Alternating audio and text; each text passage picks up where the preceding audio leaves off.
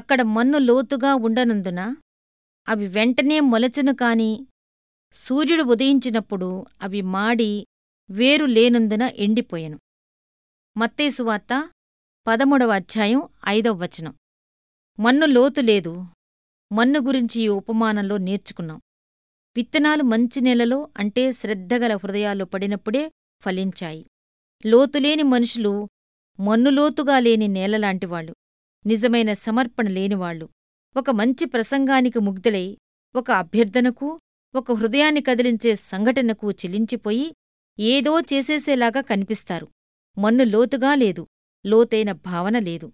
విద్యుక్త ధర్మాన్ని త్రికణశుద్ధిగా నిర్వహించే పట్టుదలా లేదు. మన హృదయంలోని నేల గురించి చూద్దాం. ఒక రోమన్ సైనికుడు ప్రయాణమే వెళ్తుంటే అతని వెంట దారి చూపించటానికి వెళ్ళే వ్యక్తి చెప్పాడు ఆ ప్రయాణం అతనికి ప్రాణాంతకంగా పరిణమించే ప్రమాదం ఉందని. అప్పుడా సైనికుడు జవాబిచ్చాడు. ఈ ప్రయాణం చెయ్యటం అత్యవసరం. నేను బ్రతికి ఉండాలన్నది మాత్రం అంత ముఖ్యం కాదు. లోతైన మనస్సు ఇదే. ఇలాంటి నిశ్చయిత కలిగి ఉంటేనే మనం ఏదైనా సాధించగలిగేది. లోతులేని మనస్సు దూకుడుగా మనసుకు తట్టినది చేసేస్తూ పరిస్థితుల్ని చూసి పరుగులు పెడుతూ ఉంటుంది.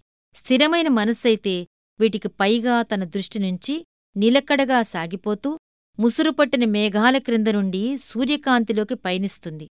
విచారం అపజయాల నుండి విడుదల పొందుతుంది.